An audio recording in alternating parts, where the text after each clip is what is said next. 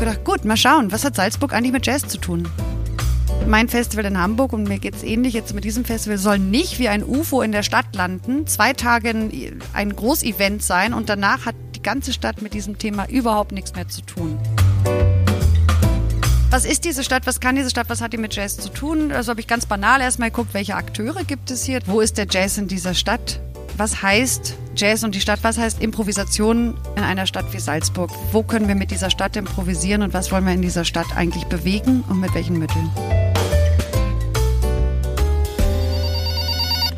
Hello. Gänsehaut Salon.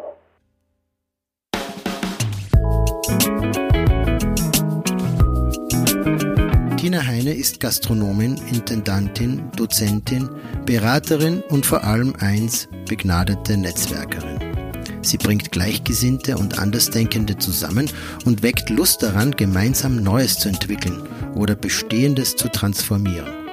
Mit diesen Prozessen schafft sie Räume für besondere Begegnungen und sinnstiftende Impulse für ein konstruktives Miteinander. Den Salzburgern ist sie vertraut als künstlerische Leiterin von Jazz and the City. In diesem Sommer zeichnet sie außerdem für das Festival Zwischenräume verantwortlich und neu für das zeitgenössische Kunst- und Performance-Festival Supergau. Das Salongespräch mit Tina Heine drehte sich um etwas, das wir derzeit alle verstärkt brauchen, nämlich um Improvisation als Kulturtechnik, um das Denken out of the box und darum, was wir von den Jazzkünstlern für unser Zusammenleben lernen können.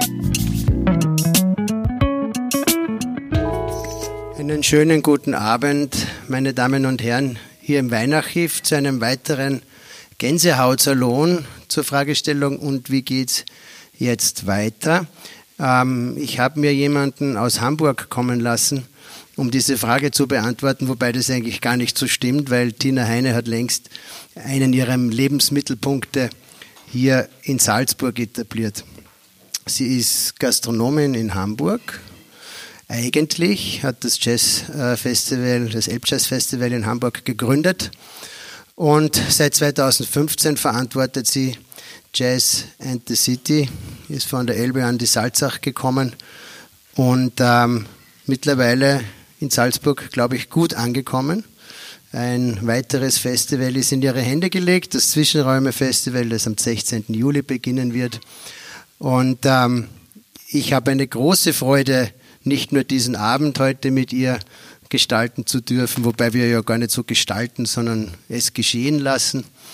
Ähm, und darüber hinaus habe ich die große Freude, mit ihr auch in meiner Funktion als Tourismusobmann immer wieder zusammenzuarbeiten, eben auch bei Jazz in the City und erlaubt mir manchmal ihr solche Zusatzaufgaben zu geben, wie Zwischenräume, wo man so ganz schnell mal ein Festival noch auf die Beine stellen muss, als wäre es nichts dabei, innerhalb weniger Wochen mit Covid-Maßnahmen die Stadt zu beleben und ähm, Möglichkeiten für Auftritte den Kulturschaffenden und Kulturinstitutionen zu geben.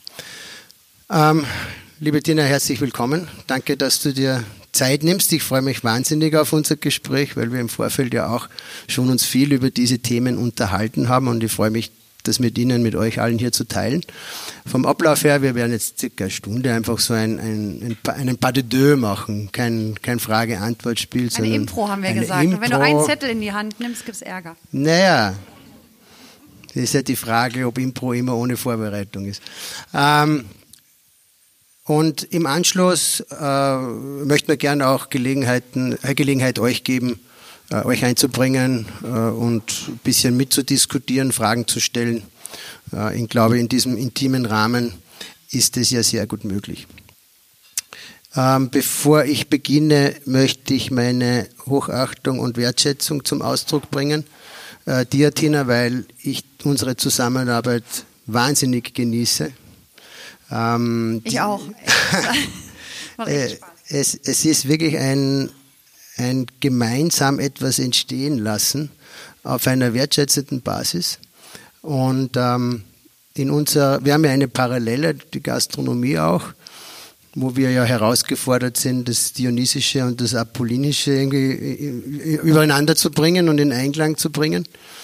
Ähm, es ist ja auch eine Branche, die durchaus mit einer gewissen Hierarchie und Autorität auch äh, funktioniert und geprägt ist von dieser. Äh, und da kommt es immer wieder auch zu Bröseln, denke ich mir. Ja. Ähm, wie hast du denn, wenn wir vielleicht jetzt auf die letzten Wochen eingehen, ohne dass du uns jetzt erzählst, wie du den, den Shutdown verbracht hast, ähm, kannst du auch gerne im Anschluss dann. Ähm, aber wie, was ist denn eigentlich so dieses Learning für dich jetzt als Gastronomin ähm, und, und Unternehmerin? Ähm, und was hat das mit diesem Abend heute zu tun? Also erstmal auch von meiner Seite, ich freue mich total hier zu sein und ich freue mich, dass wir das, freue mich, dass du dieses äh, Format aufgelegt hast, den Gänsehautsalon, weil es auch ein weiterer, sozusagen ein weiteres Bindeglied ist unserer vielen Ketten, die uns verbinden, auch inhaltlich, da ich in Hamburg ja auch so ein Salonformat habe. Ähm, den Zeitgenossensalon, so heißt er dort. Und dieser Salon macht Gänsehaut. Und ich habe schon gesagt, ich habe es heute schon den ganzen Tag gehabt, weil ich mich echt darauf gefreut habe, hierher zu kommen.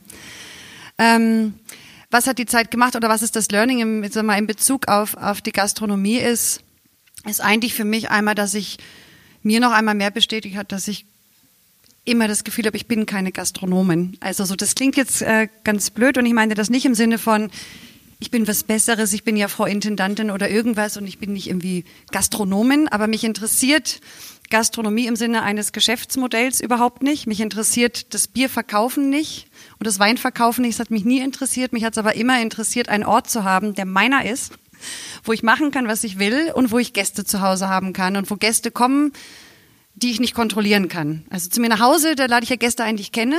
Aber wenn ich einen so einen Ort mache, dann, dann, dann kommt da rein, wer reinkommen will und warum kommt der rein und vielleicht was bringt der rein und welche Geschichten nimmt er mit. Das hat mich einfach immer begeistert und fasziniert und mich hat eigentlich immer genervt, das Ganze drumherum, was dafür sorgen muss, dass das Ganze rentabel ist. Also dass ich am Ende des Monats die Miete oder die Mitarbeiter zahlen kann oder auch meine eigene Miete vielleicht oder so. Aber so die Idee, dieses Geschäftsmodell war immer so ein bisschen das störende Element dieser wunderbaren Idee, einen Ort zu haben. Und das ist natürlich ganz, ganz krass in dieser Zeit auf den Punkt gebracht worden, weil es um nackte Zahlen ging. 17 Mitarbeiter in Kurzarbeit von heute auf morgen für alle Beteiligten nicht wissen, wie es weitergeht. Für mich natürlich auch nicht. Ich mag diese Situation eigentlich sehr, wenn ich nicht weiß, wie es weitergeht. Das stimuliert mich immer total. Aber ich bin ja auch geboren dafür. Aber das ist vielleicht nicht jeder Mitarbeiter oder jede Mitarbeiterin. Und dann, also viele Menschen in Angst und Unsicherheit zu haben und die vielleicht äh, nicht sozusagen neugierig schauen, was, was kommt dann, wenn was Neues kommt, sondern hey, wie zahle ich meine Miete, mit denen das zu moderieren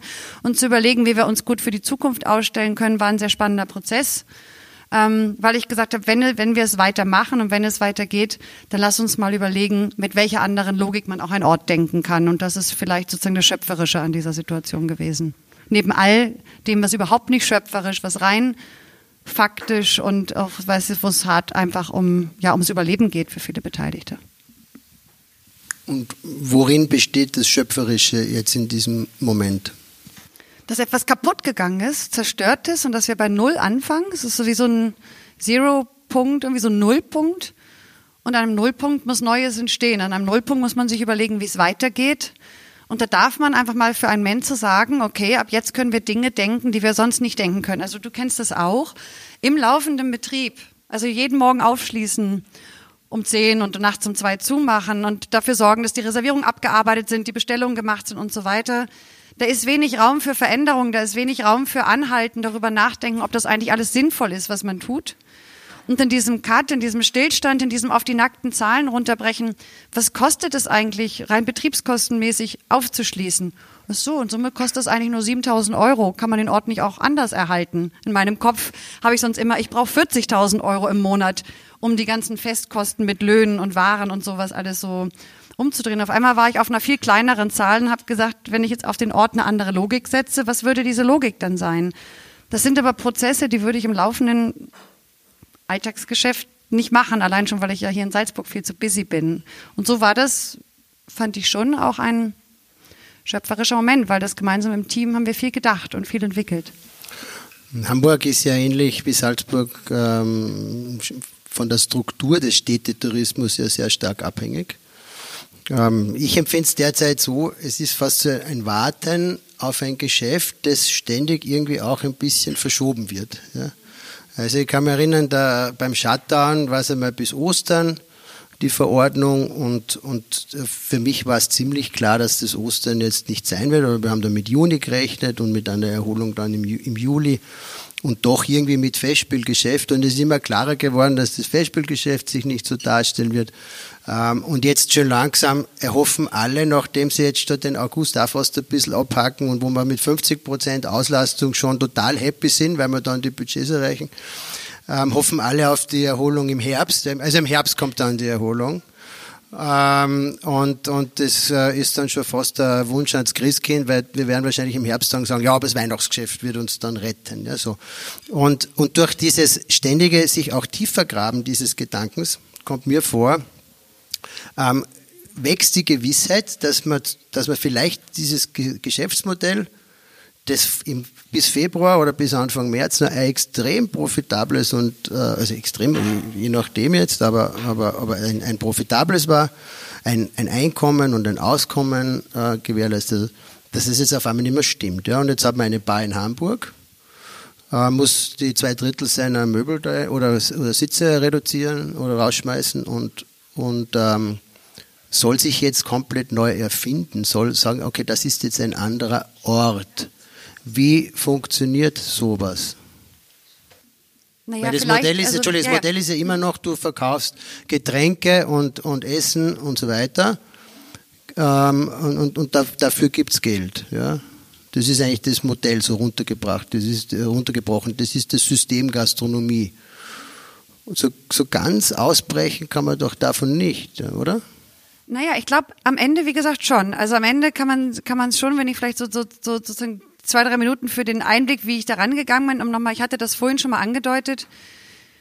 Ich habe das, ich bin da sozusagen ganz nackt rangegangen. Ich habe, also ich muss dazu sagen, wir sitzen hier ja an einem wunderschönen Ort. Wir haben hier wirklich ein altes historisches Gebäude. Wir haben hier Strukturen, wir haben hier alte Mauern. Wir haben also sozusagen einen Ort mit ganz, ganz viel Sinnlichkeit und Atmosphäre. Und ähm, ich habe einen vergleichbaren Ort in einer ganz anderen Atmosphäre, aber ich bin in einem denkmalgeschützten Gebäude, in einem ehemaligen Krankenhaus, also erbaut 1870, ein Backsteinbau, Altbau, hohe Decken, ähm, auch die Mauern, die man anfassen kann und Mauern mit ganz, ganz viel Geschichte. Ich bin in einer ehemaligen Notaufnahme.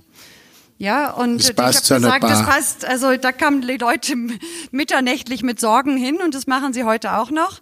Und da wird einem geholfen wahrscheinlich und das wird äh, heute auch noch. Also dieser Ort ist ein, ist ein, ist auch ein Ort, der Geschichten hat. Ähm, und ist äh, von der Struktur her einfach auch wunderschön. Und ich habe ihm gesagt, ich möchte diesen Ort so erhalten. Diesen Ort habe ich seit 25 Jahren, an dem haben Menschen sich getroffen, haben Leute sich verliebt, sind gute Dinge entstanden, ist mein letztes Festival entstanden. Ähm, und bei dieser Frage, was, wie geht es weiter, kann ich diesen Ort erhalten, bin ich ihm ganz faktisch rangegangen und habe gedacht, ähm, die, ich habe am Ende gedacht, dass es, wenn ich äh, dafür sorgen möchte, dass dieser Ort erhalten bleibt, dann muss ich gucken, dass ich die Miete zahle und die Energiekosten bezahle. Und wenn der Ort so erhalten bleibt, dass man, wenn man dort ist, auch zusammen essen und trinken kann, dann muss ich wahrscheinlich auch zumindest rudimentär oder wie auch immer dafür sorgen, dass eine Struktur da ist, dass die Leute Essen und Getränke bekommen. Aber müssen, muss die Logik so sein, dass ich durch das Essen und Getränke verkaufen den Ort finanziere? Oder, so dass ich mich dieser Logik unterordnen muss?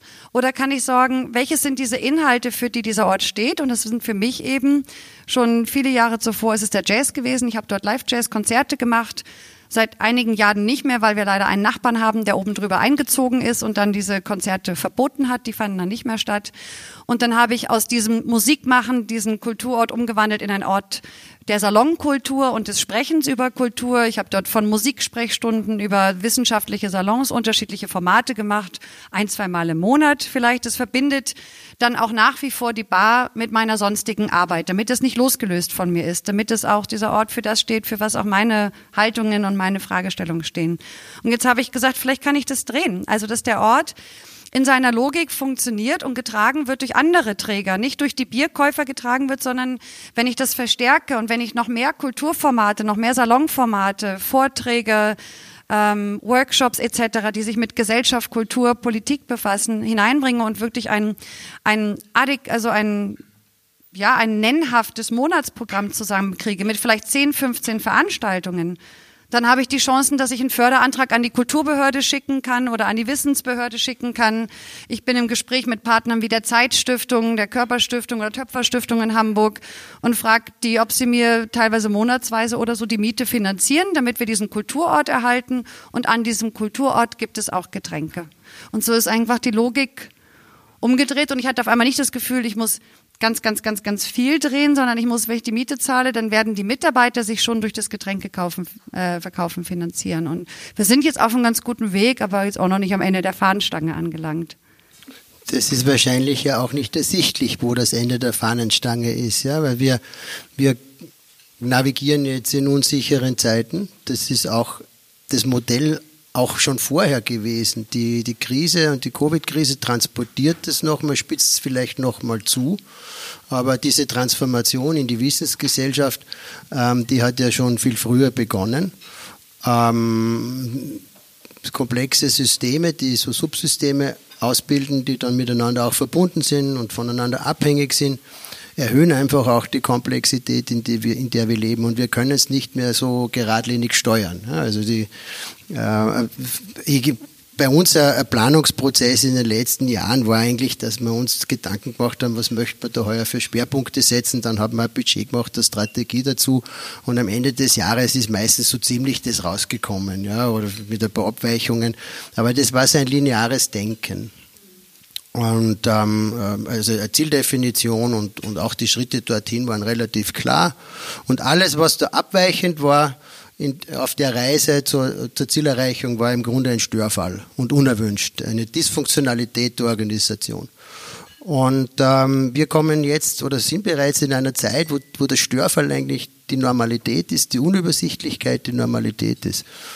Ähm, Im Grunde geht es jetzt weniger ums Managen, sondern es geht ums Unternehmersein. Ja, ja oder vielleicht an dieser Stelle so, ähm, das eine ist ja, du nimmst dir etwas vor und du planst etwas und funktioniert nicht, es geht einfach nicht auf. Also damit kann, glaube ich, jeder umgehen, der mir irgendwas an. Man, man plant eine tolle Veranstaltung, man ist super überzeugt und rechnet mit 400 Besuchern und es kommt 20. Oder ähm, man hat eine tolle Veranstaltung und es kommt ein Gewitter und das Ganze wird abgesagt oder man hat irgendwelche, was immer, also was immer ist, unterschiedliche Pläne, die es geben mag, die man sich vorgenommen hat. Man wollte ins Ausland gehen und dann ist der Partner erkrankt oder. Ähm, was wir im Moment haben, ist ja eine Situation nicht, dass sich, dass sich bestimmte Ziele oder Zielvorgaben nicht erfüllen, sondern dass wir uns in einem Dauerzustand des Standby befinden. Und äh, eigentlich kann man fast sagen, wie vorausschauend da die Kultur ist, weil das, äh, die AGE hätte mit dem Digital Spring Festival, da war das Motto Standby, ähm, hätten sie sich mit dieser, ihren ganzen sozusagen virtuellen Kunst- und Kulturprojekten genau dieser Frage gestellt, weil sie nämlich sagen, das Thema Standby ist eins, in dem wir uns eigentlich schon viel länger befinden. Und das fand ich eigentlich interessant an dieser Fragestellung und bin eigentlich äh, traurig gewesen, dass genau mit dieser Fragestellung dieses Festival ausgefallen ist. Also das war, wäre im März gewesen. Äh, und, und hätte eigentlich wunderbar gepasst zu dieser Zeit. Hätte uns vielleicht für den Moment das Gefühl gegeben, ah ja, das ist genau das, wo wir jetzt sind, aber eigentlich sind diese Fragen in diesem Festival ja schon länger da gewesen. Und ich glaube, dass das, was wir im Moment durchmachen, dieses die ganze Zeit etwas tun und nicht wissen, ob wir das heute tun oder die Entscheidungen, die wir heute tun, ob die in drei Wochen noch Relevanz haben, weil sich dann schon wieder die Maßnahmen ändern. Das betrifft jetzt ganz stark natürlich viele diejenigen, die im Veranstaltungsbereich sind, in der Gastronomie, aber auch in der Bildung, in der Schule etc. Können wir die Schule wieder aufmachen? Müssen wir mit Videounterricht weitermachen? Meine Tochter studiert in England, da, sind viele ihrer Kommilitonen haben das, setzen das nächste Jahr aus, weil sie sagen, für Video-Universität brauche ich nicht eine teure Studiengebühr zahlen. Ich will schon auch vor Ort sein.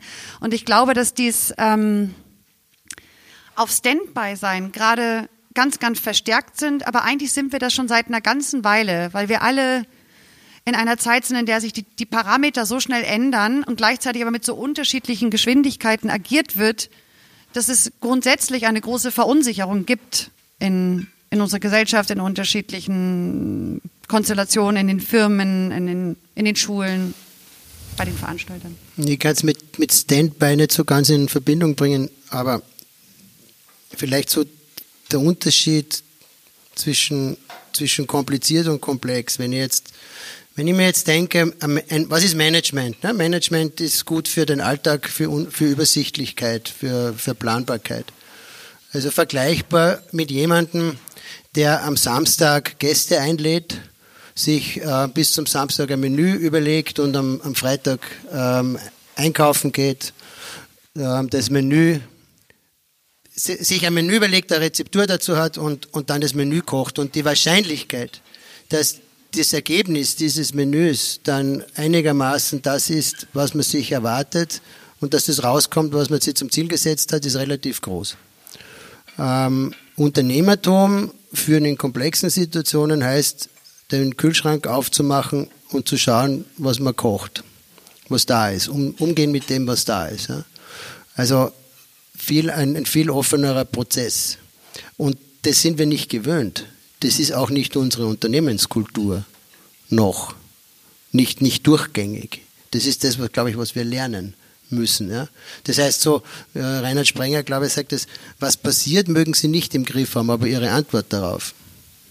Ja, so kann man es aussehen. Wir sind ja, ähm, was du ja jetzt ansprichst, ist unser äh, auch ein, ein Thema, was uns letztendlich verbindet bzw. zusammengebracht hat. Das ist das Thema Improvisation.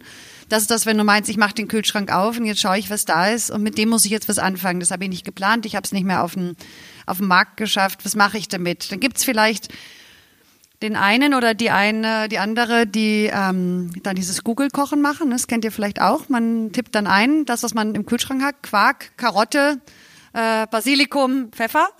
Dann kocht Und Google. dann kommt wahrscheinlich irgendein Rezept bei chefkoch.de oder sonst wo raus, wo man genau diese Zutaten braucht und vielleicht fehlt noch ein Stück Butter und naja, vielleicht lässt man das dann weg oder so. Oder es gibt die anderen, die das nicht googeln und die einfach die Sachen aus dem Kühlschrank nehmen und überlegen, okay, was kann ich damit machen? So. Das sind vielleicht die, die etwas besser improvisieren und die bringen aber etwas mit, sonst könnten sie es nicht tun. Das ist ein bisschen Kenntnis. Also jemand, der noch nie gekocht hat, der wird nicht eine Karotte aus dem Kühlschrank nehmen und ein Ei und, und, und dies und das und wird daraus ein wunderbares Menü zaubern. Vielleicht wird er irgendwas machen, es wird vielleicht ein bisschen bräunlich sein und vielleicht nicht ganz so zusammenpassen. Aber jemand, der ein bisschen was mitbringt, äh, der kriegt da ganz gut was draus gebacken. Und ich glaube, dieses, ähm, dieses Momentum der Kompetenz äh, in unterschiedlichen Feldern, wenn die da ist und wenn man weiß, dass man diese Kompetenz abrufen kann bei den Menschen, mit denen man arbeitet, im Team, in der Firma oder in der Schule oder mit dem man zusammen lebt oder so. Wenn man weiß, was der Einzelne für Kompetenzen mitbringt in der Runde, dann kann man auch unter Umständen mit Situationen umgehen, die eigentlich ganz, ganz anders geplant waren oder mit Situationen umgehen, die was Neues brauchen. Was es allerdings dazu braucht, ist es die Kultur, dass man diese Kompetenz abruft und das passiert ja leider vielerorts nicht. Kompetenzen schlummern ja meistens nur rum weil auch die Angst dagegen steht, diese Kompetenzen in dieser Freiheit auch einzusetzen.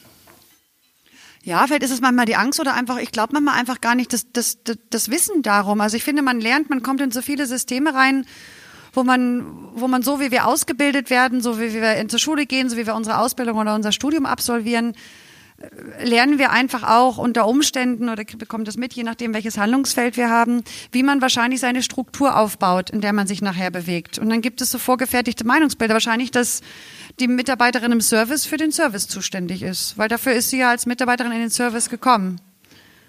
Ob sie noch irgendwas anderes kann, irgendein Talent, irgendwas, wo sowas verborgen ist in ihr schlummert, weiß man vielleicht gar nicht, es interessiert einen vielleicht gar nicht, weil man gar nicht weiß als Arbeitgeber, dass es total spannend sein könnte zu wissen, dass sie noch total begeisterte Pianistin ist oder dass ihrer Mutter das Blumenbeet pflegt und das wunderbar macht. Also gibt es noch, also dieses nicht wissen umeinander oder auch gar nicht danach fragen, glaube ich, versperrt uns oft die Sicht darauf, was für Potenziale eigentlich schlummern in den all den Menschen, mit denen wir uns umgeben und dass wir manchmal gar nicht wissen, wen wir eigentlich alles fragen könnten, wenn wir eine Frage hätten. Das heißt, die alte Welt ist davon geprägt, von der Fragestellung, wie ist der Prozess richtig? Oder was ist der richtige Prozess für meine Problemstellung? Und die neue Welt sagt ähm, oder fragt, wer ist der richtige Mitarbeiter, wer ist das richtige Talent dafür? Ja, vielleicht zum Teil, obwohl ich glaube, dass es auch immer noch eine Frage de, äh, des Moments ist und des Timings ist. Weil sozusagen, vielleicht habe ich jetzt für eine bestimmte Aufgabe eine Anforderung, wofür ich jemand suche. Das kann ich, glaube ich, recht gezielt machen. Ich möchte ja gerne, dass dieser, diese Mitarbeiterin mit mir diesen Weg geht, dass ich vielleicht die Anforderungen für die sie mit zu mir gekommen ist und mit der wir den meinen. Es kann, können auch Freundschaften sein. Wie gesagt, können auch andere Folgen von oder äh, Arten von, muss ja nicht mal eine Mitarbeiterin sein, kann ja auch sein, ich muss mir ein Team zusammenstellen für irgendeine Aufgabe in freier Mitarbeiterschaft oder ich muss mir Künstler zusammenstellen für ein Festival und merke, dass ich mit jemandem arbeiten wollte, von dem ich merke, dass ich gar nicht so mit dem arbeiten kann. Und vielleicht verändert sich die Anforderung an das, was wir tun oder miteinander tun wollten, über die Zeit. Aber über diese Möglichkeiten der Veränderung haben wir eigentlich nie gesprochen, als wir uns kennenlernten, als wir uns auf die Zusammenarbeit äh, geeinigt haben. Und ähm, das ist etwas, was ich glaube, was wir ein bisschen mehr brauchen, weil das ist so, wir haben recht viele Ungewissheiten und momentan werden eigentlich Ungewissheiten eher ähm, konnotiert als etwas Negatives. Dass man nicht weiß, wie es weitergeht, ist eigentlich was nicht so Schönes. Man möchte eigentlich gerne Sicherheit haben. Also viele, nicht alle, aber viele Menschen mögen Sicherheit. Ich weiß, ich habe mal in einem, in einem Interview äh, geantwortet, als ich bei meinem Ape Jazz Festival gefragt wurde, und wo sehen Sie das Ape Jazz Festival in zehn Jahren? Oder wo sehen Sie sich in zehn Jahren und das Festival oder so? Und da habe ich gesagt, ich glaube, es gäbe für mich nichts Schlimmeres zu wissen, wo ich in zehn Jahren stehen möchte. Ich weiß noch nicht mehr, ob ich das Festival dann noch haben möchte oder machen möchte. Ich bin jetzt ganz froh, dass Wo ich da noch stehen kann. Aber es ist was Schönes, es nicht zu wissen. Es, es zwingt uns ja, es zwingen uns ja auch Gesetze dazu. Sicherheit herzustellen, Planbarkeit herzustellen, wenn man Steuerberater unter uns, also wir, wir sind ja sogar jetzt in der Krise verpflichtet, einigermaßen noch äh, auf, auf Sicht zu fahren und, und zu gewährleisten, dass wir nicht irgendwann einmal wegen Insolvenzverschleppung und so weiter ähm, an die Kantare genommen werden. Das heißt, unsere gesamte Kultur befördert das ja jetzt nicht unbedingt, diese Ambiguitätstoleranz, dieses, dieses ähm, Akzeptieren, dass Zustände auch uneindeutig sein können und dürfen, geschweige denn dass ich das als etwas Lustvolles empfinde, so wie du, ja, dass du sagst, ich bin eigentlich, ich, ich, ich fordere das direkt heraus, ich will sowas in meinem Leben haben, ähm, das gibt mir Energie, Impuls, Kraft, ähm, Schöpfungsdrang. Ja, grundsätzlich ist, ähm, ist vieles, in dem wir uns bewegen, nicht dafür gemacht. Also man muss schon eigentlich für alles, was man tut, einen Plan vorlegen. Also ein, ein Plan vorlegen, muss vieles rechtfertigen, manchmal sind das finanzielle Planungen oder Rechtfertigung hinterher, aber ich merke das selbst, ich sag mal selbst in, in dem Umfeld, in dem ich ganz, ganz viel zu tun habe im Bereich Kunst und Kultur, ist auch viel mit Planung verbunden. Also so, das hängt dann auch wieder daran, dass man am Ende vielleicht irgendwelche Künstlerinnen ihre Rechnung zahlen müssen oder dass wir auch in der, in der, in der Kunst Formate gelernt haben und so einfach auch an den Universitäten ausgebildet werden. Ich sage mal jetzt ganz banal, ein Konzert ist eine Bühne, darauf stehe ich dann und spiele ich und das Publikum wird mir wahrscheinlich in Reihen gegenüber sitzen. Die werden ein Ticket gekauft haben, dafür wird es vorher Werbung gegeben haben. Ich muss ankündigen, was ich spielen werde. Das erwartet man von mir, dass ich sage, was man spielt. Und ich sage auch, soll auch noch sagen, wie lange das Ganze dauert. Und dann muss ich auch noch vielleicht gucken, ob das Preis-Leistungs-Verhältnis stimmt. Wenn ich Kunst mache, dann hänge ich wahrscheinlich in der Galerie oder in einem Museum und, und, und Tanz findet auch ähm, nach Schema XY statt. Das ist jetzt sehr pauschal gesagt. Es gibt natürlich viele Künstlerinnen, es gibt auch viele Kulturveranstalterinnen, die das schon brechen oder unterbrechen. Aber auch da sind wir sozusagen genauso in der in einer Konformität und an einer Planbarkeit und an einer, in einer sozusagen Regulierung von, von Dingen, wie die Dinge abzulaufen haben, dass ich selbst da merke, wenn ich zum Beispiel in meinem Kulturbereich oder bei meinen Festivalformaten mal etwas komplett aufbreche, dass das eher zu Irritation äh, führt und einem tendenziell eher vorgeworfen wird, wenn du, wenn du irgendwas nicht richtig geplant hast, sondern sagst, wir lassen uns mal darauf ein, ich improvisiere hier, dass die Unterstellung da ist, naja, dann war sie wohl nicht so gut vorbereitet. Oder sie wusste einfach nicht, wer um 20 Uhr spielt. Und deswegen hat sie geschrieben, Blind Date. Das macht sich ja ganz gut. Ähm, und da merke ich, dass es äh, auch nicht so ist, dass die Kunst jetzt gerade die Avantgarde ist und alle Fragen äh, aufbricht und sich immer anders verhält. Wir sind einfach grundsätzlich in diesen Erwartungshaltung der Planbarkeit und das gehört wahrscheinlich auch dazu, damit wir unser, unser Leben alle so ein bisschen regulieren können. Aber ich glaube, ich finde es äh, total wichtig, dass wir das eben laufend hinterfragen. Das ist für mich die Aufgabe nicht nur der Kunst, wirklich nicht nur der Kunst, auch wenn man das immer gerne sagt. Die Kunst ist sozusagen übt die Kritik und muss die Fragen stellen. Das ist die Aufgabe von jedem Einzelnen, der, jetzt hier im Raum sitzt und da draußen rumläuft. Also zu hinterfragen, macht es eigentlich Sinn, dass sich jeden Morgen aufsteht, das so und zu machen? Soll man sich nicht jeden Tag fragen? Aber ab und an mal schauen, ob das noch alles zeitgemäß ist, was wir tun oder wie wir es tun, finde ich echt wichtig. Wir haben jetzt ein Gläschen Wein eingeschenkt. Utopie von Jutta Brosic. Ähm, genau. also sehr zum Wohle. Zum Wohl. Prost. Zum Wohl, zum Wohl, alle miteinander, zum Wohl.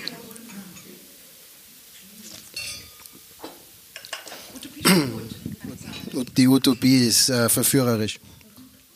Ähm, ich mache jetzt ein bisschen einen Bruch, der keiner ist, sondern wieder zurückführen wird. Aber ähm, Jazz and the City. Vielleicht äh, zur Rekapitulation 2015. Wenn ich ausreden darf. So geht's, so geht's mir, so geht's mir. Dass ich nie ausreden darf. 2015 verstirbt ähm, unerwarteterweise der langjährige Intendant und künstlerische Leiter von Jazz and the City, Gerhard Eder. Wir gehen auf Suche nach einer Nachfolge und werden fündig in Hamburg durch Kontakte, die wieder eigentlich eine künstlerische Herführung haben, aber das führt jetzt zu weit. Ähm, werden fündig in Tina Heine und sie akzeptiert tatsächlich nach Salzburg zu kommen und hier ein Jazzfestival zu leiten. Ähm, man muss wissen, dass dieses Festival vor Jahre zuvor eigentlich noch hieß Jazz in der Altstadt Gerhard Eder wollte das nicht, weil er wollte nicht mit Alt in Verbindung gebracht werden, was ich mit fortschreitendem Alter verstehen kann. Und ähm, äh, hat dann einmal sehr schnell an, so einen Titel gefunden und damals gab es ja diese Fernsehserie The Sex and the City und das war irgendwie so dieses Jazz and the City. Also es war relativ unvorbereitet, so hingeschmissen, ziemlich improvisierter Titel. Äh, und darüber wurde also auch nicht weiter nachgedacht. Und dann kamst du und hast, wie du das halt gerne tust, einmal die Dinge hinterfragt und hast dir, dir selbst und dann uns auch die Frage gestellt, warum heißt das Jazz in the City, was hat der Jazz mit der Stadt zu tun, außer dass er hier, hier stattfindet. Und daraus ist etwas Neues entstanden. Und ähm, ein paar so Begriffe äh, sind schon gefallen. Blind Date mit der Stadt, Improvis also auch beim Blind Date geht es ziemlich improvisierend äh, zu, denke ich mir, wenn es was werden soll. Ja. Glaub, ähm, manche bereiten sich gut vor. Manche bereiten sich gut vor und schreiben sich Zettel. Ähm, Blind Date mit der Stadt, improvisieren mit der Stadt, out of the box denken. Ähm, vielleicht kannst du ein bisschen auch für unsere Zuhörer das erläutern, was dich da so fasziniert hat an diesem Zusammenhang von der Stadt mit dem Jazz und mit dem Improvisieren damit. Also in, ähm, dazu muss ich kurz sagen, dass in, in Hamburg ist dieses Festival auch recht improvisiert entstanden, in dem Sinne, dass ich ja eigentlich Gastronomin, jetzt bin ich es doch wieder, Gastronomin war und diese Bar hatte und dort Jazzkonzerte machte und irgendwie so in diese Musik, in, beziehungsweise in diese Welt dieser Musik äh, tiefer eingetaucht bin, als ich das bisher dann war. Vorher war ich nur Hörerin und mittlerweile auch, warte ich viel Austausch mit Künstlern und erfuhr einfach, dass es in Hamburg sehr wenig Sichtbarkeit für den Jazz gab. Fand wenig in den Feuilletons statt, gab wenig Konzertreihen für den Jazz, große Festivals auch nicht. Und irgendwie, wie das so ist, ne, wenn man Wein trinkt irgendwie in irgendeiner Bar dann, und man öfter länger sitzt, dann kommen manchmal Ideen. Und ich habe gesagt, warum hat Hamburg kein großes Jazzfestival, äh, so wie andere große Städte, so wie Montreux oder sowas. Und habe dann irgendwie rumgesponnen, ein Konzept zu schreiben. Lange Rede, kurzer Sinn. Am Ende, zwei Jahre später, ähm, gab es dieses Festival, zehn Tage, 50 Konzerte, internationale Acts mit um die 20.000 Besuchern, alles im Hamburger Hafen. Und ähm, so ein Festival ist dann entstanden auf so einem Zettel, auf so einem Stück Papier. Und dann natürlich bin ich durch die Stadt gelaufen, wie blöd, auf der Suche nach Mitstreiterinnen, also Sponsoren, Partner, Kulturbehörde, Stadt. Auf einmal landete ich beim, weil ich jemanden kennenlernte, der sagte, du, ich bin im Vorstand des Tourismusverbandes. Vielleicht willst du mal in unserem Kulturausschuss deine Idee vorstellen. Bis dahin wusste ich noch nicht, dass es einen Tourismusverband in der Stadt geht. Und hat mich nicht so interessiert bis dahin. Und, ähm, am Ende hat mich der Tourismusverband anfangs nicht unterstützt, weil sie sagten, Jazz zahlt nicht auf die Marke Hamburg ein. Gleichzeitig waren sie allerdings dabei, das größte Konzerthaus zu bauen, die Elbphilharmonie, und wollten Musikstadt werden. Das fand ich interessant. Ein Jahr später übrigens, nachdem ich tolle Bilder hatte von einem Musikfestival im Hafen, und Hamburg ist, wird ja auch als Hafen vermarktet, wurden wir zum Top-Seller-Argument und waren in allen Hochglanzbroschüren des Stadtmarketings und des Tourismus. Also es ging ganz schnell. Du passt doch auch zu uns irgendwie. Ähm, und was ich gelernt habe in diesem Entstehen dieses Festivals ist, was ich überhaupt nicht wusste, ich dachte, ich mache nur Musikfestival. Wie viel hat dieses Festival eigentlich zu tun mit Politik, mit Kulturpolitik, mit Stadtpolitik, mit Stadtmarketing, mit den Strukturen der Stadt, mit Macht? Wer entscheidet hier eigentlich was über welche Flächen der Stadt? Wer hat zu sagen, ob ich auf einem öffentlichen Platz singen kann, ob ich mich im Hafen, im Freihafen war damals Handelszone, frei bewegen kann? Ähm, wen interessiert das? Wer befördert das? Wer verhindert das? Auch aus der Kultur übrigens gerne. Große Neiddebatten innerhalb der ganzen, auch so Kulturakteure unter anderem auch. Ähm, wie ist das Ganze international aufgestellt? Und ich bin auf einmal in so einem Schnelllearning, es war so super Uni, also äh, Stadtpolitik in einem Jahr ähm, bin ich da so reingerutscht in die Struktur. Man hat dann, wenn man ein sehr großes Festival macht, schnell eine Stimme und auf einmal ist man vom Nix zum Experten geworden. Ich kenne mich mit Festivals eigentlich gar nicht aus und nach einem Jahr saß ich in den Expertenausschüssen der Kulturbehörde, des Tourismusverbandes und war auch schnell im Vorstand des Tourismusverbandes. Auf einmal ist man so heiß begehrt. Ähm, und das fand ich total spannend. Also wo die Stimme wirklich gefragt war oder wo es einfach nur total toll war, dass man einen mit aufzählen konnte oder man die Frauenquote aufgebessert hat. Im Tourismusverband waren es 14 Männer, im Vorstand oder 12. Ich war dann die einzige Frau. Hatte auch eigentlich nichts zu sagen, weil die trafen sich immer vorher in kleiner Runde, bevor ich dazu kam zum offiziellen Meetingtermin. Aber das muss man erstmal alles so erfahren. Auf jeden Fall habe ich gemerkt, wow, wenn du eine Stimme hast und die Leute hören dir zu, dann kannst du schon was bewegen und du kannst sogar mit einem Festival was bewegen. Also wir haben relativ viele Türen aufgeschlossen, die lange Jahre zu waren und Räume aufgemacht, die bis heute offen sind und Leute ins Miteinander arbeiten und, und Spielen gebracht, die vorher nicht miteinander gearbeitet haben. Dann kam ich nach Salzburg. Sorry, dass ich lange aushelfen musste, ich musste äh, ausholen musste, aber. Du hast ja zwei Leben zu erzählen. Ja, na. Ähm, und dann kam ich nach Salzburg und wie Andreas sagte, ihm dieses Jazz in the City, den Namen mag ich eigentlich nicht, weil ich finde, er sagt sich so schlecht. Ich sage auch meistens nach außen, ich mache das Salzburger Jazz Festival, weil ich mache das Festival Jazz in the City Salzburg. Da habe ich schon dreimal gelispelt, wenn ich das sagen muss. Ähm, aber ähm, das war ja jetzt nicht zu Ende. Man will ja auch nicht kommen und gleich alles umdrehen. Und habe dann gedacht, so ein bisschen so, was heißt das Jazz and the City oder Jazz und die Stadt? Ich finde, das sagt sie fast schöner. Ähm, und habe gedacht, gut, mal schauen, was hat Salzburg eigentlich mit Jazz zu tun? Also, weil ich, was ich eins nicht mag, und das war mir auch in Hamburg ganz wichtig, mein Festival in Hamburg, und mir geht's ähnlich jetzt mit diesem Festival, soll nicht wie ein UFO in der Stadt landen, zwei Tage ein Großevent sein und danach hat die ganze Stadt mit diesem Thema überhaupt nichts mehr zu tun. Wenn das Jahre später noch das Ergebnis wäre, dann wäre das Festival ein Versagen gewesen. In Hamburg ist es nicht so, wir haben mittlerweile drei Festivals, über 20 Jazz rein, also das hat wirklich eine Vitalität in die Stadt gebracht. Und hier war meine Fragestellung, als ich kam, eben auch Jazz und die Stadt. Was heißt das? Wer ist diese Stadt? Was ist dieses Salzburg, was für mich von außen, wir wissen ich sage jetzt den Namen nicht, aber eine Stadt ist, die mit einem anderen Namen konnotiert ist, als mit, mit jetzt Thelonious Monk oder Oscar Peterson. Ähm, Thelonious Mozart, genau. Ähm, was ist diese Stadt? Was kann diese Stadt? Was hat die mit Jazz zu tun? Also habe ich ganz banal erstmal geguckt, welche Akteure gibt es hier? Da gibt es das Jazz, da gibt es nur ein anderes kleines Festival, da gibt es im Land noch ein Festival. Und ähm, aber wo ist der Jazz? Was meine ich mit dem Jazz? Das ist eigentlich meine Frage. Äh, das ist die Improvisation. Also für mich ist vielleicht das an dieser Stelle gesagt. Ich bin ein riesengroßer Jazz-Fan, kenne mich aber eigentlich mit Jazz jetzt gar nicht so super aus, dass ich dir jetzt, du kennst sie wahrscheinlich besser aus. mich hat aber schon als, als Kind, als Jugendliche der Jazz fasziniert. Mein Vater hat mich immer mitgenommen zu seinen New Orleans und Dixieland Konzerten. Er ist nämlich ein großer Jazz-Fan. Und mich hat die Atmosphäre begeistert, die um den Jazz herum war. Ich war ganz viel Backstage, war schon als 14-jährige Mitglied im örtlichen Jazzverein, Zelle in einer Kleinstadt. Ähm, und mochte dieses, dass die einfach auf die Bühne gehen, dass die Spiele manchmal gar nicht wissen, was sie spielen und am Ende kommt was bei raus. Ich mochte die Typen, die Jazzmusik spielten, viele Männer damals, also nicht, weil es jetzt Männer waren, aber so diese Typen, diese Charaktere so offen, aufgeschlossen, neugierig. Es waren irgendwie nie eitle Künstler, sondern irgendwie immer fragende Menschen. Und mich hat diese Atmosphäre begeistert, die um diese Musik herum ist. Und ich befasse mich seit vielen Jahren mittlerweile, auch mittlerweile an der Uni, mit dem Thema Improvisation im Generellen. Also was Improvisation mit uns zu tun hat. Und das ist eigentlich meine Fragestellung. Ich bin ja auch gleich am, am Ende. Bei diesem Festival. Wo ist der Jazz in dieser Stadt? Was heißt Jazz und die Stadt. Was heißt Improvisation in einer Stadt wie Salzburg? Wo können wir mit dieser Stadt improvisieren und was wollen wir in dieser Stadt eigentlich bewegen und mit welchen Mitteln?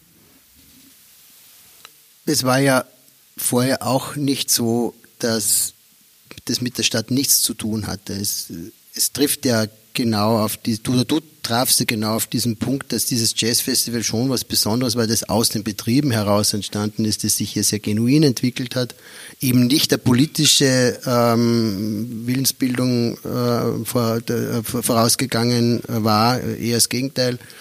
Und äh, sich dann trotzdem hier so ähm, festgesetzt hat und entwickelt hat, sehr positiv. Aber du hast dem Ganzen ja noch mal einen Spin gegeben, indem du aus dem etwas, was ich Urban Project nennen möchte, in so einem Anglizismus, einem überflüssigen, aber immerhin, ähm, ein, ein, so ein urbanes Projekt daraus gemacht. Ja? Das ist ja auch ergebnisoffen. Das, das Konzerte organisieren und veranstalten war damals vielleicht im Überhang. Es ging ja auch darum, ein bisschen zu zeigen, was man kann und, und, und Gerhard hat als äh, Organisator von Jazzfest Saalfelden da ja natürlich tolle Kontakte gehabt und viele tolle Leute hergeholt. Das war eine wunderbare Zeit. Ähm, das Konzertveranstalten war aber dann sowas im, Vordergrund, dass die Menschen wegen der Konzerte kamen. Wir wollten aber ursprünglich als Tourismusverband, dass die Menschen wegen der Stadt kommen.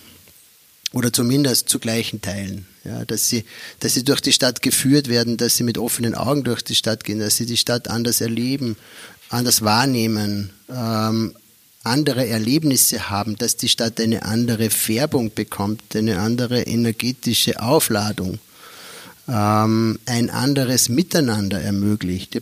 Auch bei Jazz in the City früher ganz oft ähm, wirklich so, so schöne Situationen der Achtsamkeit des Umgangs miteinander erlebt, wo es manchmal ja auch ein bisschen ellbogentechnisch zugehen kann. Aber das war sehr auffallend, ja, dass, dass, dass auf einmal das Publikum auch sich mitnehmen lässt in, in ein anderes Miteinander. Ja. Und, und ich glaube, das hast du wahnsinnig geschärft und, und, und auf die Spitze getrieben und im, im heurigen Jahr, so es das Festival geben kann, was wir sehr hoffen, ähm, wird das nochmal einer, einer Zuspitzung zugeführt. Ja. Und, und das finde ich ja so spannend, dass man eigentlich weg geht vom reinen Veranstalten und vom, vom unterhaltsamen Tun zu einer Art Intervention. Ja, also vielleicht geht es so ein bisschen dahin, dass es dann wieder sozusagen die Verbindung zu unseren äh, Gasthäusern. Du hast letztes Mal bei einem deiner Salons gesagt, ähm, du bist nicht dazu da, die Gäste glücklich zu machen, sondern sie sind da, dich glücklich zu machen oder so? Irgendwie ja. So hast du's. Nur, dass ihr das wisst, ja? Das klingt jetzt so überheblich, aber ich meine es wirklich ernst. Es hat ja auch jeder die Gäste, die er verdient.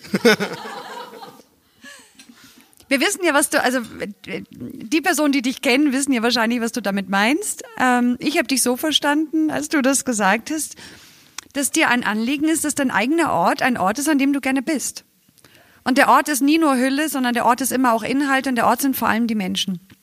Und ähm, das auch zu begreifen, ist eben auch ein bestimmtes, so ein, so, so ein Menschbild, dass wir alle immer gemeinsam, auch jetzt heute Abend, tragen wir gemeinsam dazu bei, ob es ein guter Abend wird oder nicht. Wenn ihr jetzt alle nebenher in eure Handy guckt, wird es wahrscheinlich echt blöd, weil ich die ganze Zeit nur noch welche Handy. Fups. Nein, das sind die Digital Natives. das habe ich gerade gar nicht gesehen. Na, aber am Ende, das ja, ja, das ist, also hier wird gleich schon los improvisiert, das kommt gleich. Na, aber was ich, was ich sagen möchte, ist, am Ende ist doch auch das, also das, was hier entsteht, ist nicht alleine das, was wir beide machen, sondern das ist auch das, was ihr daraus macht. Also ob, äh, ob, ihr, ob ihr herschaut, ob ihr zwischendurch uns mal anlächelt, äh, ob wir merken, es gibt eine Reaktion oder keine. Das ist übrigens auch der große Unterschied. Ich habe jetzt auch viel Unterricht gemacht, also wie vielleicht manche von euch auch, haben wir in Videokonferenzen. Und du guckst dann deine Studenten an und du merkst irgendwie die ganze Zeit, die gucken gar nicht dich an, sondern die gucken irgendwie gerade ins Handy oder die gucken gerade, wie sie aussehen, während, wenn sie sich selbst im Bild sehen oder so. Also dieses, ne, gemeinsam machen, in einem Raum sein, sich, sich, sich anschauen, gemeinsam zu agieren, da entsteht etwas. Das ist das Konzert. Das Konzert ist nicht das auf der Bühne, sondern das Konzert ist das Zusammenspiel von dem, was ihr macht und was wir draus machen. Und ähm, das ist genau das, was ein, ein, ein Gasthaus zu einem besonderen Ort macht. Das ist, was eine Universität zu einem anderen Ort machen kann als der reine Ort, wo ich hingehe und mir die Lerninhalte abhole. Also am Ende ist sozusagen steckt in jedem von uns diese Möglichkeit dieses Gestaltens dieser Orte, dieser Begegnungen. Und ähm, bei Jazz in the City ist es vielleicht so, dass also das merke ich aus bei mir auch ein Prozess. Ich ist jetzt mein, ich glaube mein elftes Festival, was ich mache. Die ersten sechs waren Hamburg und es wird es mein fünftes hier. Und ich merke einfach bei mir auch eine Veränderung. Also vor, vor den, den ersten Jahren war für mich ein Festival, dass ich Künstler buche, die spielen abends dann um sechs oder um acht oder um zehn. Ich muss eine Bühne finden, einen Künstler buchen, den da draufsetzen.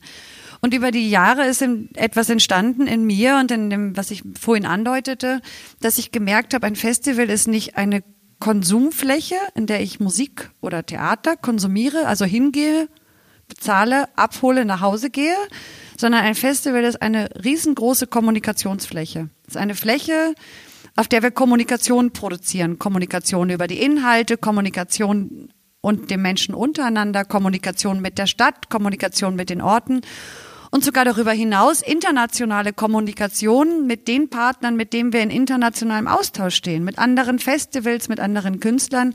Also ein Festival ist ein, eine riesen Kommunikationsfläche. Und als mir das bewusst wurde, war mir auch klar oder wurde mir klarer, dass es nicht nur darum geht, einen coolen Künstler zu finden, den möglichst noch kein Mensch programmiert hat und der nur bei mir spielt. Und wo ich dann den Journalisten erzählen kann, Weltpremiere gab es dann in Salzburg, das interessiert mich mittlerweile alles überhaupt nicht mehr, sondern dass das eine große Austausch- und Kommunikationsfläche ist und dass das ein Riesenfund ist, wenn wir hier ein Festival machen, wo an die 200 bis zu 300 Künstlerinnen aus aller Welt mit ihren Stadterfahrungen, mit ihren Kulturerfahrungen, mit ihren Erlebniserfahrungen hierher kommen und hier in Salzburg sind. Und was, wie verschenkt das ist, wenn die hier ankommen, aus dem Flieger steigen, auf die Bühne hüpfen, kurz im Hotel übernachten, morgens wieder auschecken, weiterfahren und Paris spielen und eh nicht wissen, ob sie vorgestern da oder da waren. Und das, da ist so in den letzten zwei, drei Jahren einfach stärker ähm, die Idee entstanden, das Festival wirklich zu einem Ankunftsort zu machen, zu einer Zwischenstation, zu einem Ort des Treffens, Begegnens, Austausches. Deswegen kommen mittlerweile fast alle Künstler, die ich buche, am Mittwoch an und fahren am Sonntag ab. Sie können ein, zwei oder dreimal spielen. Sie können auch sich einfach durch die Stadt treiben lassen. Sie können in diesen Blind Dates, wenn Sie wollen, sich einen Slot nehmen und mit anderen Künstlern Slot äh, Spiel, also ein, eine, eine, eine Bühne nehmen und dort spontan mit irgendjemandem vielleicht zusammenspielen, mit dem sie noch nie gespielt haben. Und sie können darüber hinaus in einem Format, was ich vor drei Jahren mitmache, das habe ich in Hamburg nicht bei meinem Festival, aber in meiner Bar schon ähm, gehabt, dieses Format Out of the Box ist, wo ich Menschen aus unterschiedlichen Bereichen zusammenbringe. Ich sage mal aus der Stadtplanung, aus der Verwaltung, aus der Politik, aus der Gesundheit, aus der Forschung und Künstlerinnen und einem zweitägigen Workshop sich zusammen auszutauschen, in dieser Stadt und über das Thema Stadt und Raum und Umgang mit der Stadt gemeinsam nachzudenken und das Momentum zu nutzen, dass bei diesem Workshop auch Gäste da sind, die ähnliche Fragestellungen, die wir vielleicht in Salzburg haben, auch in Venedig haben. Oder in Basel oder in New York oder in irgendwo. Und dass wir dort miteinander ins Gespräch kommen und dieses Momentum nutzen. Und das möchte ich noch mehr, mehr, mehr in den nächsten Jahren, äh, ein Jahr habe ich noch, ne, glaube ich, auf jeden Fall ausnutzen und, und, und, und Dinge hier zum Gespräch bringen und äh, auch in die Umsetzung bringen, nicht nur drüber reden, sondern auch handeln. Als Hotelier, der ich ja genauso wenig bin wie du, Gastronomen. Ähm, das ist eine Art Slam. das ist ein Identitätsproblem, aber ist eigentlich kein Problem weil es ist ja auch irgendwie ein leerer Begriff, das mit Identität. Aber egal jetzt. Ähm, als Hotelier finde ich ja diese, diese Begegnungsmöglichkeit ähm, für die Künstler ganz was Tolles, ja, weil es hat ja auch mit dem Festspielgedanken zu tun, dass man hier abseits vom Großstadtbetrieb, vom ähm, Repertoirebetrieb ein, eine Art Werkstatt begründet hat, um einander hier zu begegnen und, und Kunst, das Beste aus allen äh, Bereichen ähm, zu etablieren. Und, und in einer ähnlichen Tradition sind wir hier jetzt äh, unterwegs, allerdings in einer gänzlich anderen ähm, Absicht auch, denke ich mir. Ja, es ist ja auch dieses Zusammenkommen hier ähm, eins, das, das ja auch ein Forschendes ist und die Stadt erforscht. Und ich möchte jetzt zu dieser Technik auch des Improvisierens kommen, weil wenn man, wenn man so den Wort den Wortbegriff äh, googelt, äh, dann, dann kommt sehr schnell so irgendwie aus dem Hut zaubern und aus dem Boden stampfen und sich durchwursteln und ähm, das, das klingt ja alles ziemlich so inkompetent auch und so, so ähm, ja, würde ich mich auch nicht so wohl fühlen. Also bei einer Blinddarmoperation hätte ich schon ganz gern, dass da jetzt nicht so improvisiert wird. Ja. Ähm, ist, ist, ist es so? Ja, ist also auch so nicht vorbereitet sein automatisch schon improvisieren oder anders gefragt, was gehört denn zum Improvisieren dazu? Weil die Künstler, die du nach Salzburg bringst, die sind ja in ihrer, in ihrer äh, Ausrichtung Weltstars, Virtuosen also, äh, und, und, große Könner. Ähm, wenn die miteinander hier was erforschen und entwickeln, auf der Bühne stehen, sich verabreden zu Blind Dates, was braucht es dafür, dass Improvisation gelingt? Ähm, ein bisschen hatte ich das, glaube ich, vorhin schon angedeutet. Ähm, es braucht vor allem Kompetenz. Also jeder, der gemeinsam mit anderen zusammen improvisieren möchte, bringt Kompetenz mit. Aus, kann aus ganz unterschiedlichen Feldern sein. Dann gehört für mich unbedingt dazu Zuversicht. Man lässt sich auf etwas ein und man ist zuversichtlich, dass man das schon irgendwie lösen wird. Oder dass man was gestalten wird. Es ist Neugierde, äh, ein riesengroßer Punkt. Dieses Neugierigsein, das meinte, habe ich vorhin, glaube ich, kurz angedeutet, mal mit diesen Fragen, dass man eigentlich immer ein bisschen Fragen bleiben sollen. Ähm, und Vertrauen. So, das sind so für mich diese vier Elemente, ähm, mit denen Improvisation gut gelingt. Habe ich noch was vergessen? Vertrauen in die anderen, mit denen ich gemeinsam improvisiere. Wenn ich alleine improvisiere, Vertrauen in mich. Vertrauen, Zuversicht, ich vertraue mir. Also, oder ich vertraue dir, dass wenn wir hier loslegen, dass du sagst, du hast keinen Zettel mit, dass du keinen mit hast. Du hast eh nicht drauf geguckt. Ich drehe den jetzt eh mal um. So. ähm, ja, also das ist es ist jetzt schon so, dass, dass dieses, dass man irgendetwas kann, dass man irgendwelche Skills hat, aus denen man herausarbeiten kann, schon dazugehört, dass man gut improvisieren kann. Ähm, und, und alles, und das, das kannst du, wenn ich jetzt mal vom rein musikalischen sehe, dann ähm, gibt es da auch unterschiedliche Skalen von bis. Du kannst ein komplett improvisiertes Konzert machen. Alle gehen auf die Bühne, keiner weiß was. Ich kann, ich weiß nicht, wer zufällig, war mal irgendjemand bei einem Blind Date Konzert bei Jazz in the City? Ah ja, okay. War auch einer von euch bei einem Blind Blind Date Konzert im Toy House? Wir haben letztes Jahr, also die Blind Dates, ganz kurz gesagt, sind ein Konzert, wo zwei Künstler miteinander spielen, die noch nie miteinander gespielt haben. Und sie begegnen sich das erste Mal vor Ort, vor Publikum und nähern sich sozusagen musikalisch an und spielen dann eine halbe Stunde oder 40 Minuten, so lange wie sie mögen. Und das haben wir die letzten zwei Jahre gemacht und es hat so eine, eine, einen Zuspruch gehabt, auch seitens der Künstler, dass ich letztes Jahr schon, ich glaube, fast 20 Prozent des Programms mit Blind Dates hatte, so ungefähr. Und dann habe ich letztes Jahr dem noch einen draufgesetzt und habe gesagt, wir machen ein Blind Blind Date und das machen wir im Toy House.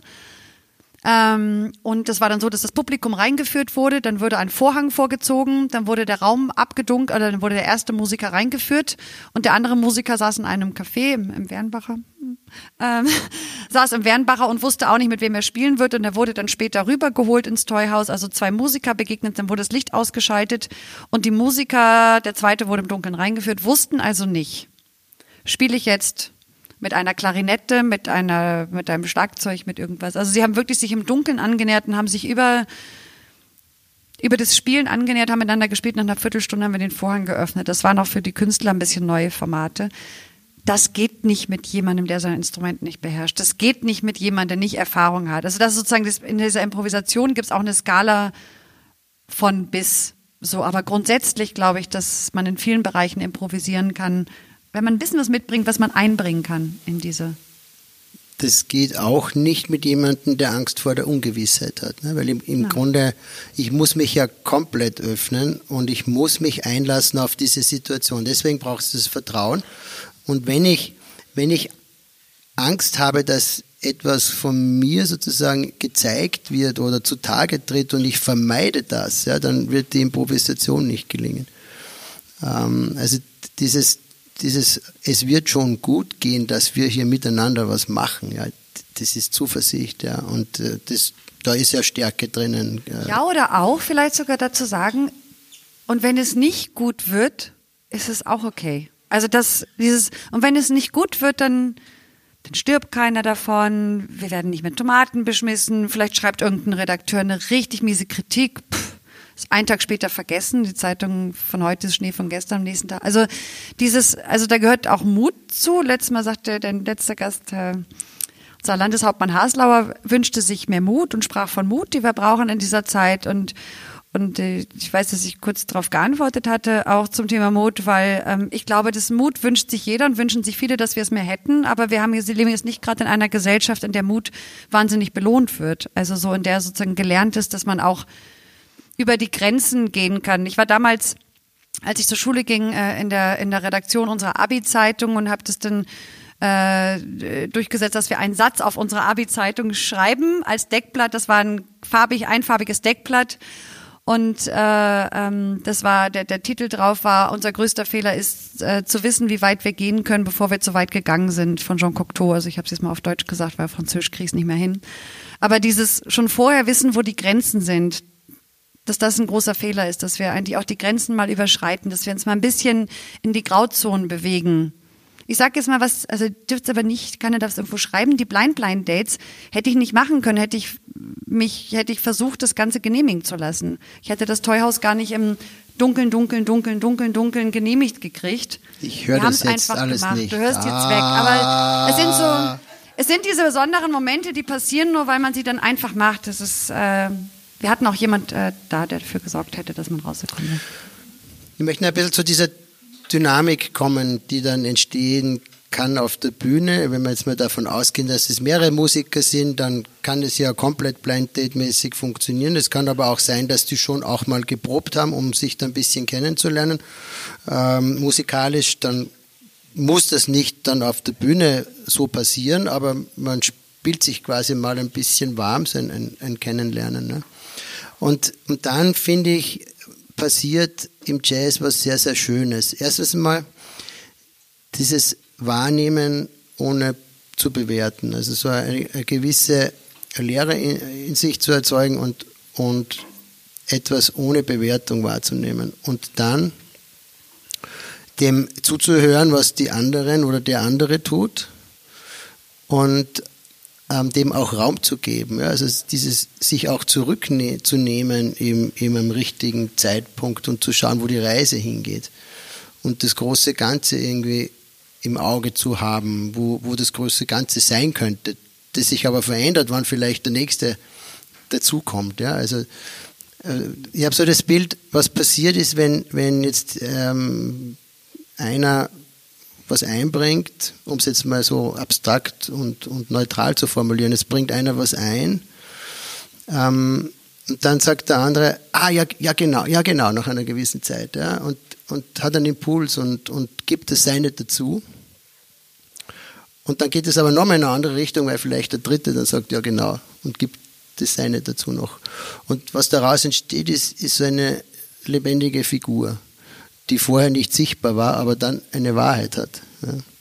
Und, und das finde ich so einfach so ein, ein, diese, diese Annäherung, wenn man bei Blind Dates das auch sieht, wenn Künstler, die noch nie miteinander gespielt haben oder gar nicht mal wissen, welches Instrument das jetzt ist, das sie begleiten wird, ja, sich da irgendwo annähern, das, das, wie, wie halt zwei Menschen einander im Idealfall annähern.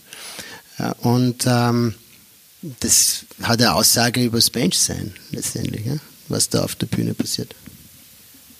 Ja, das, das ist wirklich so ein, das ist, ähm, ja, es hat eine Aussage über das Menschsein, es hat eine Aussage über dieses Menschbild. Also das ist wirklich ein unheimlich hierarchiefrei. Und es ist so ein, ein, ein, ein Zugang zu den anderen, der wahnsinnig offen ist, auch ähm, häufig zu sehr großen interkulturellen Dialogen führt, weil die Künstler auch oder Künstlerinnen aus sehr unterschiedlichen Ländern oder Kontexten kommen, unterschiedlichen Vorbildungen. Der eine hat am Konservatorium seine Ausbildung gemacht und der andere hat einfach mal angefangen. Ähm, wenn das alles gelingt, dass man das alles sozusagen runterfallen lassen kann, ähm, dann ist das wunderbar und das spürt man auch. Und dann entsteht auch wieder das, was ich, auf was ich sehr achte, zum Beispiel, wenn ich mit Künstlerinnen arbeite. Ähm, dann beobachte ich schon, wenn ich mir Konzerte angucke, ich fahre ja viel rum und mir, schaue mir Festivals an oder Konzerte an, dann schaue ich schon auch, was passiert im Raum. Also das, was ich vorhin wieder sagte, was passiert hier mit dem Thema Kommunikation? Wie wird das Ganze, was man tut, auch erzählt oder wie wird es übersetzt oder wie kommt es an? Wie transportiert sich das? Und dann ist noch etwas dabei, was, womit wir uns auch alle oder viele schwer tun, ist dieser Moment des Flüchtigen. Wir wissen, hier passiert etwas, das passiert nicht wieder. Wir hier wissen, hier, hier passiert etwas, da können wir vorher nicht sagen, was passiert. Also wir haben keine Gewissheit vorher, wir haben keine Gewissheit im Moment, also da vielleicht so ein bisschen. Und hinterher bleibt es nur nicht. Und wenn ich es nicht gleich aufzeichne, dann ist es, ist es weg. Und dann ist das so schade und dann wäre es doch. Und dieses, das schätze ich so, weil gerade auch an einem Festival, so schön wie das ist mit den Inhalten, hast du immer diese Hardfacts von diesem ganzen Ephemeren, diesem Gedanken, der da irgendwo drüber schwingt und dem am Ende ruft das Büro an und sagt, ja, aber wann spielen die denn jetzt genau und wie ist denn das und wann soll jetzt der Techniker das mit dem Schlagzeug rüberbringen? Das schaffen wir ja hinten und vorne nicht in einer Stunde aufzubauen und ja, das Publikum sagt, wann gibt's endlich das gedruckte Programm und das ist ja total scheiße organisiert, dass mir keiner weiß, wer morgen spielt. Und überhaupt hat der Herr vom ORF angerufen und also so diese ganze diese Flüchtigkeit, dass man die Dinge mal nicht festhalten kann, dass man nicht fotografieren darf, dass man nicht mitschneiden darf, dass die Dinge nur da sind und ich bin gerade ganz, ganz jetzt. Das ist auch etwas, was wir aus diesen Momenten mitnehmen können und was ich mir auch wünsche, dass wir das auch in andere Bereiche übersetzen. Jetzt also kommt mal eine Frage an denke dich. Ich, ist, ist Menschen ähm, aus verschiedensten Richtungen ähm, und mit unterschiedlichen Qualitäten an den Tisch zu bringen und Innovation entsteht ja oft dadurch, dass man wirklich auf, von anderen Branchen lernt. Insofern kann ich das ganz gut verstehen. Ähm, was ich an diesem neuen Führen und diesem Improvisieren nicht so mag, ist, weil er dann die Führung aus der Hand äh, geben muss. Ich habe das Gefühl, dass du, du kannst dich schon einlassen. Also wir haben ja jetzt schon manchmal improvisiert und dann also was das Festival angeht, durchaus und so. Ne, das, das, das kannst du schon. Und ich glaube, du kannst es dann, weil es dann eben, also wir hatten ja vorhin gesagt, dass es dann um dieses Thema Vertrauen geht. Wenn du das Gefühl hast, es ist ein vertrauensvolles Umfeld, dann erlebe ich dich schon, dass du dich auch zurücklehnst, obwohl du natürlich auch, wir reden immer von diesen Alpha-Tieren oder so, ich weiß nicht, was das heißt, ich bin auch ganz sicher keins. Und, äh, aber, sicher nicht, ähm, sicher nicht. Die, ähm, das ist natürlich, das ist die größte Herausforderung. Gerade in Momenten, wo man dann das Gefühl hätte, ah, jetzt geht's so, genau. Und äh, ich weiß jetzt genau, wo es gerade hingeht und das möchte ich jetzt gern weiterdenken und dann hat wer anders gerade das Wort übernommen oder der Weg bewegt sich in eine andere Richtung und dann loszulassen und zu sagen, boah, ich muss meinen eigenen Gedanken festhalten oder muss den Weg, den ich jetzt eingeschlagen hätte, erstmal speichern auf meinem Ideenparkplatz irgendwo und dem anderen zuhören. Das ist sicher eine Herausforderung. Also mir geht es zumindest so, dass mir das nicht immer so ganz leicht fällt, weißt ja.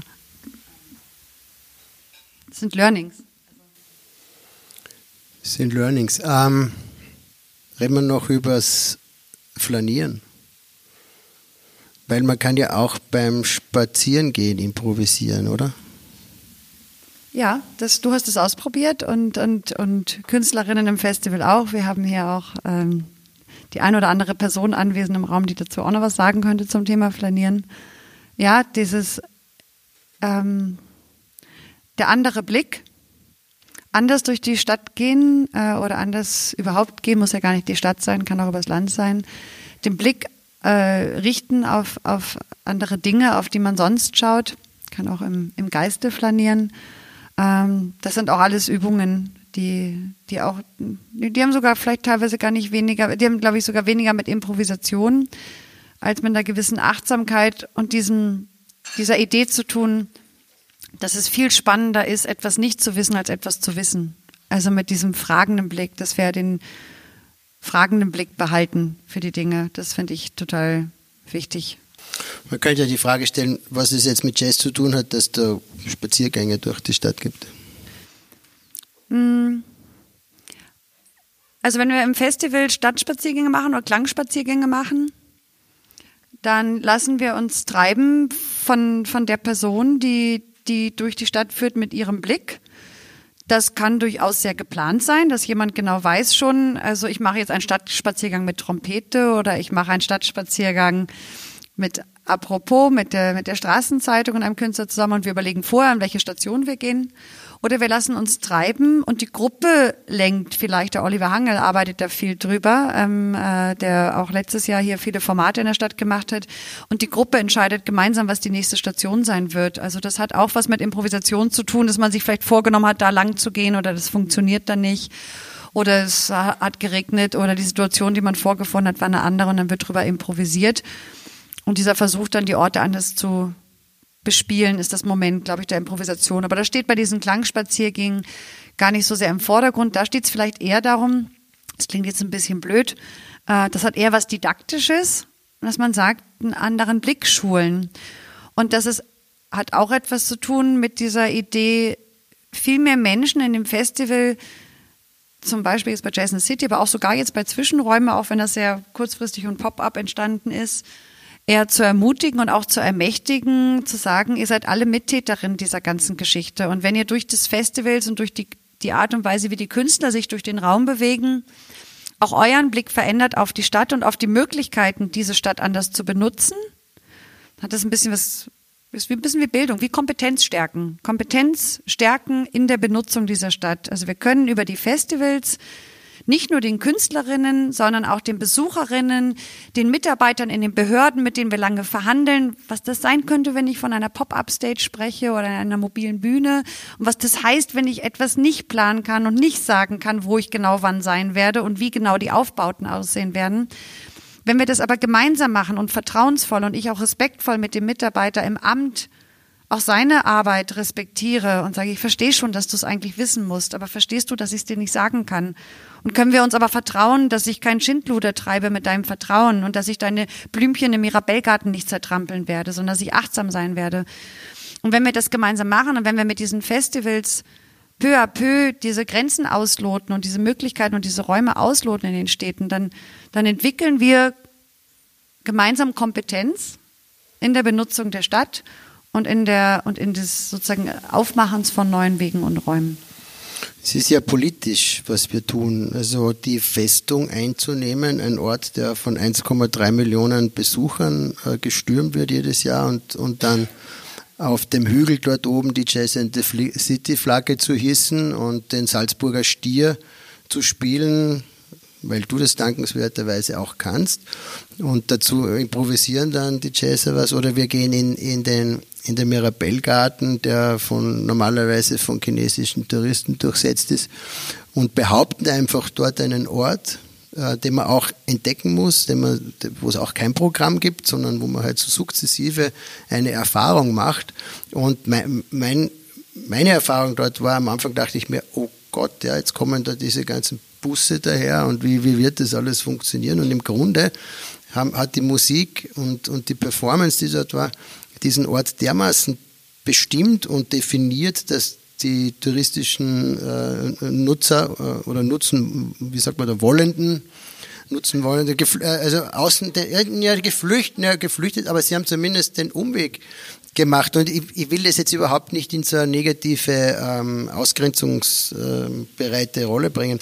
Aber, aber das fand ich schon sehr schön, diesen, diesen Ort sich auch ein Stück weit, zumindest für gewisse Zeit, zurückzuerobern.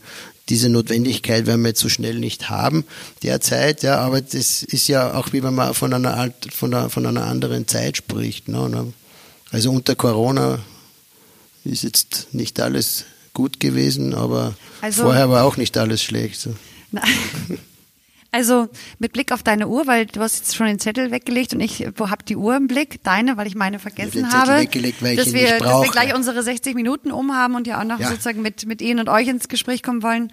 Ähm, vielleicht dazu eine, ein, ein, eine, ist, äh, switche ich nochmal ganz kurz nach Hamburg, weil wegen Corona saß ich neun Wochen in Hamburg fest äh, und konnte hier nicht äh, herkommen. Das war jetzt auch nicht schlimm, so hatte ich mal Zeit für, für meine Hamburger, für meine Familie und so.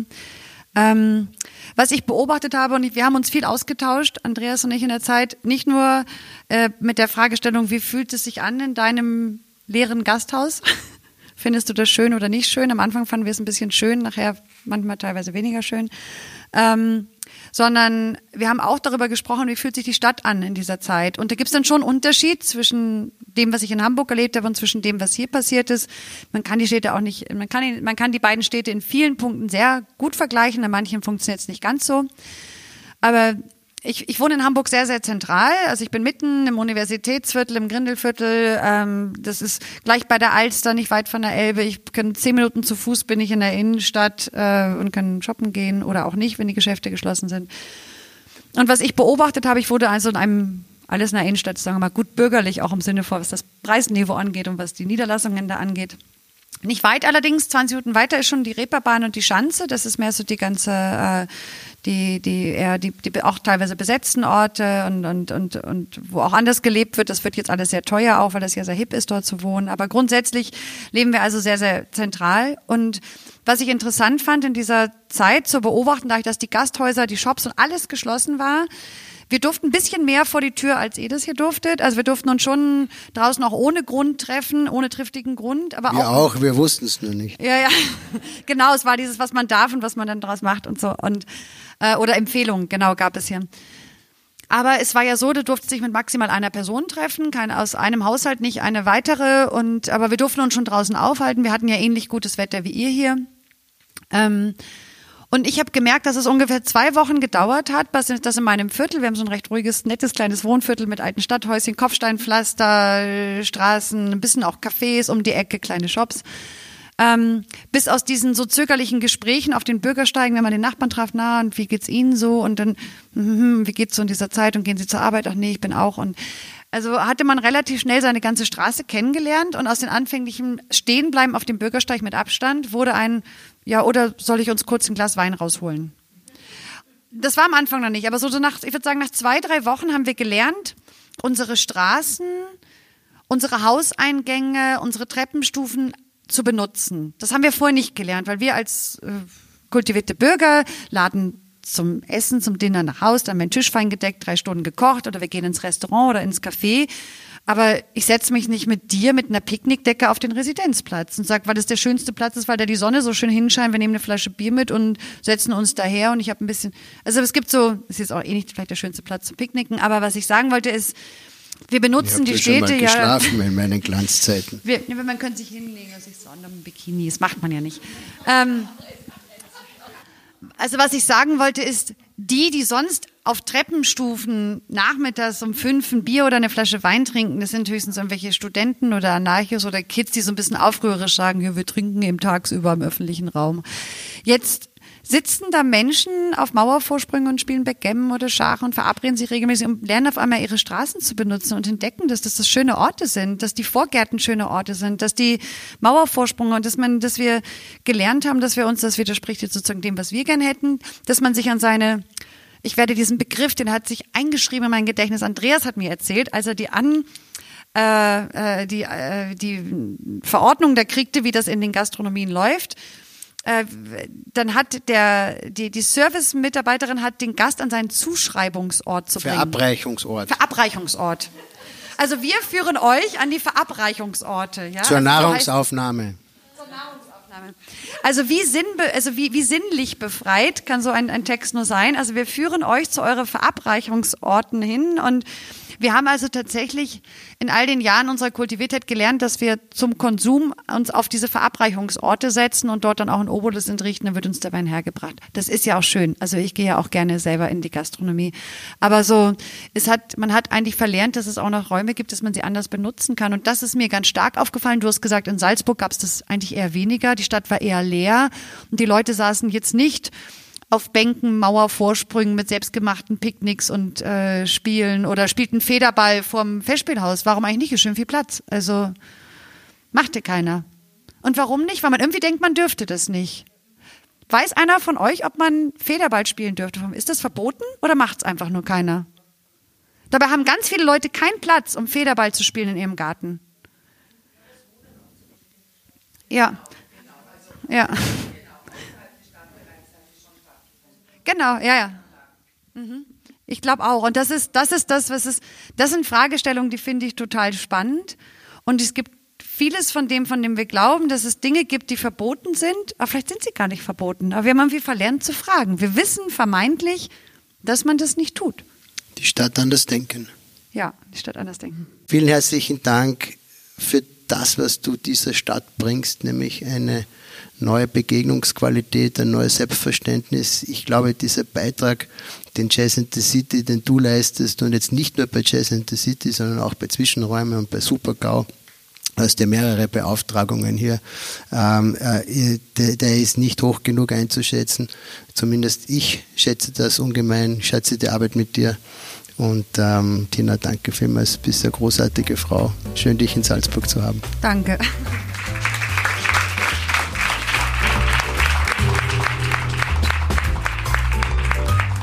Das war der Gänsehautsalon mit der Kulturmanagerin und Gastronomin Tina Heine.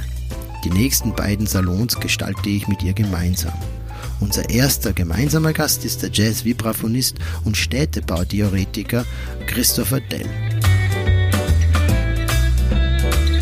Damit Sie nichts von unserem Gänsehaut-Podcast versäumen, abonnieren Sie ihn doch über Apple, Spotify und überall dort, wo es Podcasts gibt.